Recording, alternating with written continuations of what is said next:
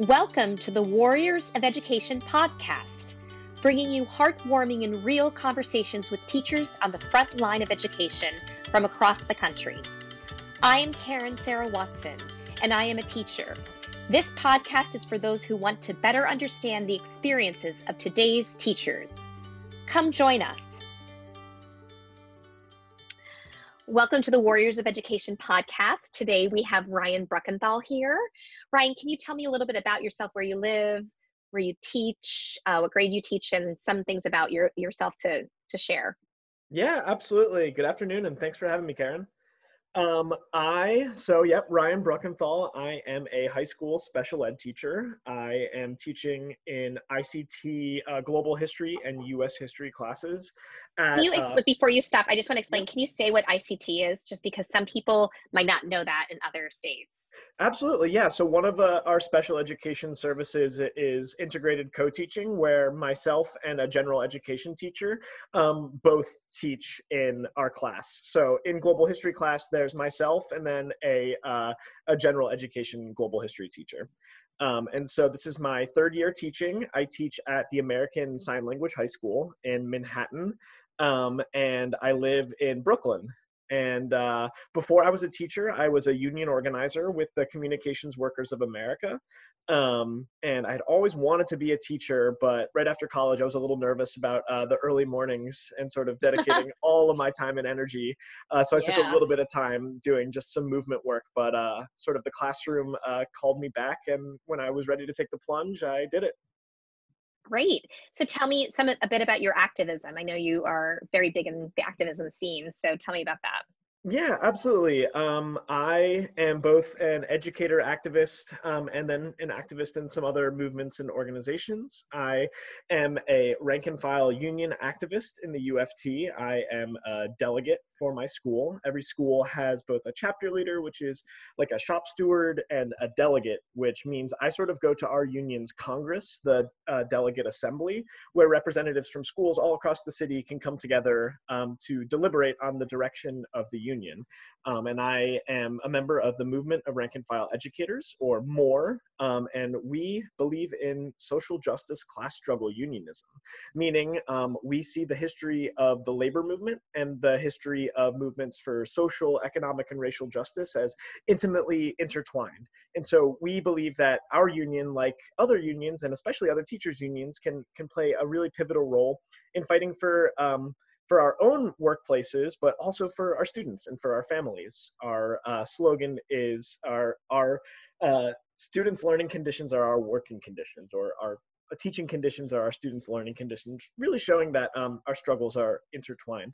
So um, I do a lot of my uh, union activism uh, through that, and I'm also a member of the Democratic Socialists of America um, and our network of Democratic Socialist educators, uh, which is both here in New York City, but also around the country. We have other union activists and warriors of educations um, sort of uh, fighting in, in many different venues. Yeah. Great. So, well, first of all, tell me how you're doing through this during this pandemic, how you and your family are doing, first of all, and how are you doing when it comes to education? Go ahead. Yeah, so I am healthy. My parents are healthy. Um, unfortunately, I do know family, friends, and friends of friends who uh, are sick. I know uh, family, friends, and friends of friends who unfortunately have passed. Um, so it's really uh, a hard time for sure. Um, and it's definitely bizarre for myself being stuck inside all the time. I uh, sort of love just walking around the city, you know, when I get out of teaching, um, seeing how far I can walk from uh, 23rd Street all the way down to Brooklyn and maybe over the bridge.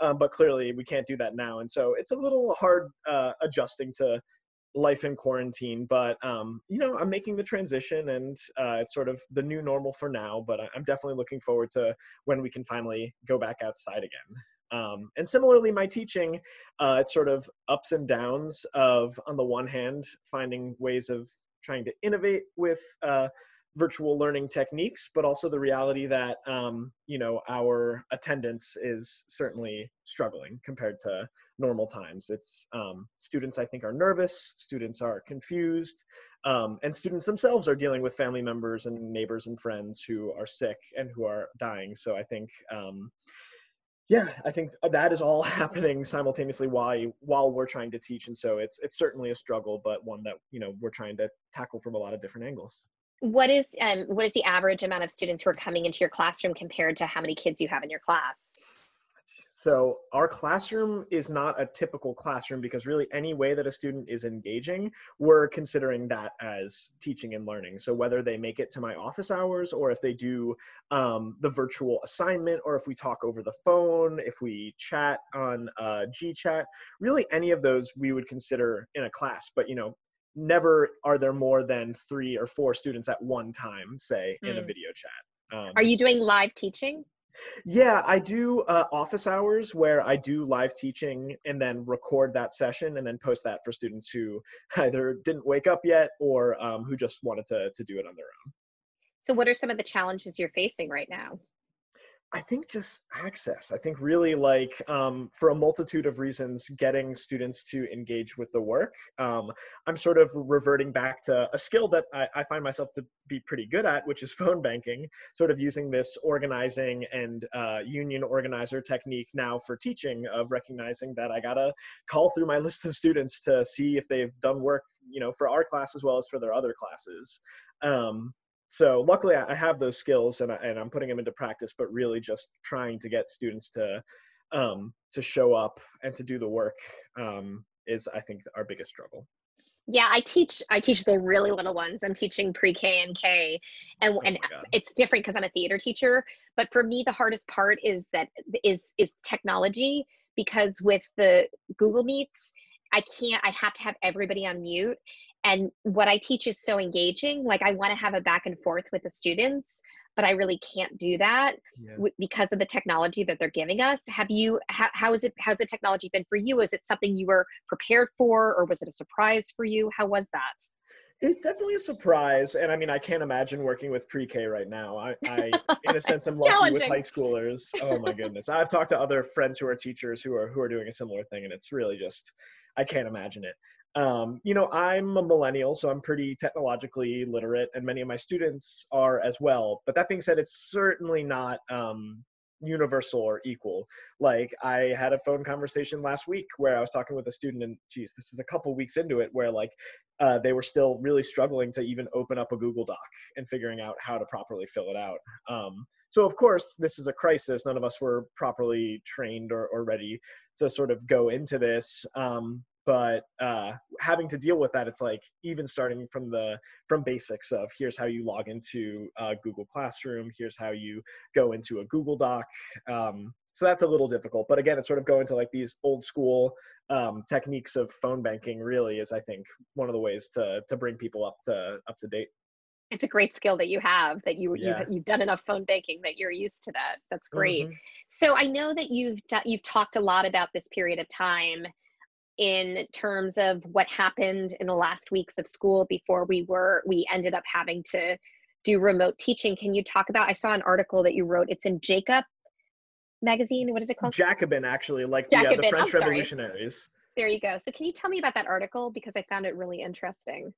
Yeah, absolutely. So, um, when this crisis was unfolding, uh, both here in New York City and nationally, uh, I think there's both uh, really scary lesson that we learned, but also a really inspiring one. Um, the scary lesson is the degree of um, just lack of political imagination and skill set from many of our leaders. Um, and I think for many of us who are probably listening to, the, to, this podcast, it's easy for us to point fingers at the federal level and say President Trump was not doing nearly enough, which is clearly true. Um, it might be easy for some to point fingers at the state level. Maybe not. Maybe that's a little more controversial and say that the state was not doing enough. Um, and similarly, of pointing uh, fingers here at the municipal level and say that the mayor's office wasn't doing enough. Um, and some of this comes down to true personalities. I mean, Trump is, in many respects, uh, the way that he talks about um, the virus, the way the complete lack of regard for science and the scientific community is, is one thing. But even people who are um, seemingly uh, liberal and seemingly progressive, for instance, our, uh, like our mayor, um, really just weren't taking it nearly as seriously as possible. And I guess what I argued in the piece is partially that's kind of to be expected. We see how liberal politics over the past couple decades have really just been moving to the right um, and have been embracing austerity and budget cuts, but you know, in a more uh, progressive rhetoric. Um, so that on the one hand but then the the inspiring thing is how workers and in our instance educators in the schools really stepped up to the task when there was lack of leadership from uh, the city uh, educators paraprofessionals teachers school staff really took it upon ourselves to make sure that uh, we were keeping ourselves our students and our communities safe and so, practically, what that looked like was workplace organizing in schools all around the city, at first seemingly organic. Um, educators started having meetings in their UFT chapters talking about this is crazy that they're still expecting us to come into teach and coming into work when, um, for instance, in some schools there was like get, like cases of COVID nineteen being yeah. confirmed and, and educators were still being expected to come in. It was a really scary time. I remember the fear. I, I had no more sick days, so I had to go into school. I know a lot of people called out sick, but I couldn't afford it. But I was terrified those three days. Mm-hmm. Yeah, absolutely. Same. Um, it's it's interesting thinking of like when it really hit people of how serious it was. I think that I was relatively on the early side, but then even with that being said, I saw friends who were posting about this being really serious, and I was kind of like not quite internalizing it. But I think there was this this last week before they uh, shut the schools, where I think it was like between Wednesday and Friday when it really started hitting a lot of us as educators. Um, and so I had the opportunity to um, both partake in the organizing uh, firsthand, but then also to touch base with educators throughout the city who planned um, actions, who basically said like, if the city is going to put us in jeopardy, then you know we are going to keep ourselves safe. And practically, what that looked like was eventually organizing towards a coordinated threat of a sick out, of saying like right now it is not safe if you're feeling remotely sick or if there's confirmed cases of people being sick. Um, it is irresponsible for us to bring masses of people together. Um, so what started um, at a couple schools really quickly bloomed into an organizing call that we as more the movement of rank and file educators had um, the saturday uh, leading up to eventually when they closed the schools where we had almost 400 educators from around the school uh, from around the city excuse me talking about how uh, to get involved and how to organize something similar at their schools. It got national and international press, and I think it was by that Sunday, um, the mayor and the city had in fact said that the schools would close. So it was absolutely a victory. It was sort of a bittersweet victory because no one you know usually fights for closing schools um, that's generally a bad thing and sort of where does that put our students but um but we recognize that educators and parents and students collectively could could tackle these issues um, and then there's two other things that I, I'd like to sort of take as a tangent, but I, I can wait a second if you want. Yeah, no, no, okay, keep going. No, this is interesting. Go ahead. So I think on the one hand, uh, I think this shows us a lesson about the lack of funding for services in New York City, and I want to talk about that. And then additionally, I think this shows us a vision for how unions can um, be run from the bottom up. So, on the one hand, the mayor himself said the main reason why he didn't want to close the schools was because schools play an oversized role, both in terms of educating, but general services, mental health, uh, physical health, um, basically daycare, all of these services for the working class of New York City, for the million students that we have and their parents. If we were to close these schools, what's going to happen to those students? What's going to happen to those parents? And that's a reasonable question to ask. Um, for those of us who are democratic socialists, who are progressives, who are um, in more, clearly we see that um, we need a much more robust social safety net and um, and social welfare state in and outside of the schools as one thing. Um, and so uh, when we're calling for them to close the schools, we we we are simultaneously calling for um, all of these services to continue to be provided for the students who need them, especially um, for the children of essential workers. Um, and then the second lesson that I think that's worth addressing is showing how um, rank and file unionism, where the members are at uh, the helm and at the driver's seat, is really important for this type of action and, and really important for how we even envision running of unions. Um, our union president, Michael Mulgrew, had a, a transformation over the the span of a few days largely because we were organizing from below. I don't remember the days off the top of my head but you know the first comment that he said when uh, the mayor was saying that uh, the schools would remain open was you know he respectfully agreed to disagree as to whether or not we should close the schools. I remember Within that. a couple, Yeah, uh, within a couple of days, when we're organizing, he's starting to, to take a much more aggressive stance. Um, and then by the weekend before they close the schools, um, he's even threatening mass uh, action lawsuit against the city for jeopardizing the, the health of members and families. Um, but the, the key lesson I would say is we enable our union to take um, more militant stances when we organize ourselves. When there is this bottom up unionism um, that is what enables uh, us to to fight for the things that we know um, that we need and uh, and deserve not waiting for things to come from above. So i think that's a really key lesson for for those of us in unions but generally for people um, who study social movements and are who are trying to build them today can learn.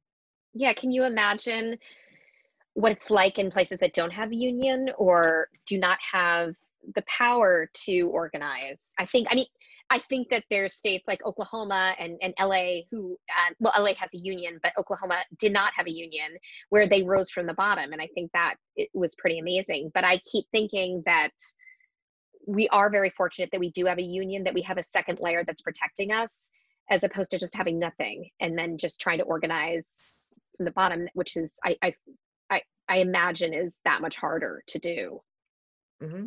Yeah, absolutely. Um, and I guess I would say that, you know, in those two examples that you gave, uh, there have been incredible militant strikes in the past couple years um, in Oklahoma during the Red for Ed strike wave, where you're right, you know, they didn't have, um, I actually don't think they had collective bargaining rights in Oklahoma. They had a union, um, but it was okay. much, much weaker than what okay. we have here in New York.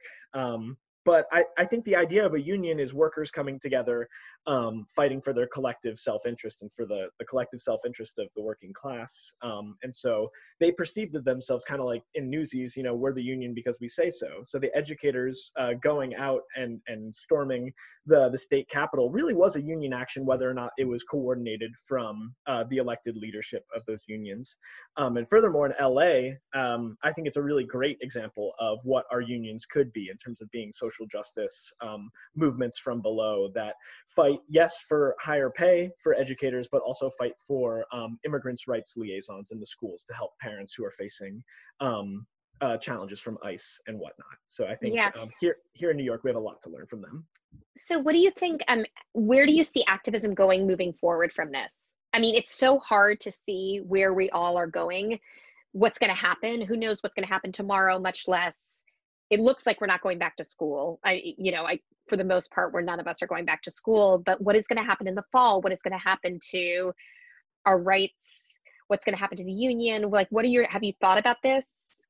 Yeah, um, I, I'm thinking personally, and then I, I'm discussing with a lot of folks who are also trying to to tackle this and i think i'm of two minds on the one hand i'm really bummed um, both because i'm trapped in my house and because i can't see my students um, and i'm likely not going to see them until the fall but also to be fully honest i'm pretty bummed with uh, the uh, loss of bernie sanders in the presidential primary because i yeah. thought that he uh, demonstrated a, another vision for how our country can run um, and so now that he's out of the race it's sort of this really bleak future of either four more years of trump or um, I mean, given uh, Joe Biden's most recent television ad where he's demonizing uh, the Chinese, uh, sort of like a strong pivot to the right, um, you know, the likelihood of him either not winning or just another four years of sort of a, a milk toast centrist president is not very good for our schools and for our movements. But on the other hand, I am really excited by this this lesson of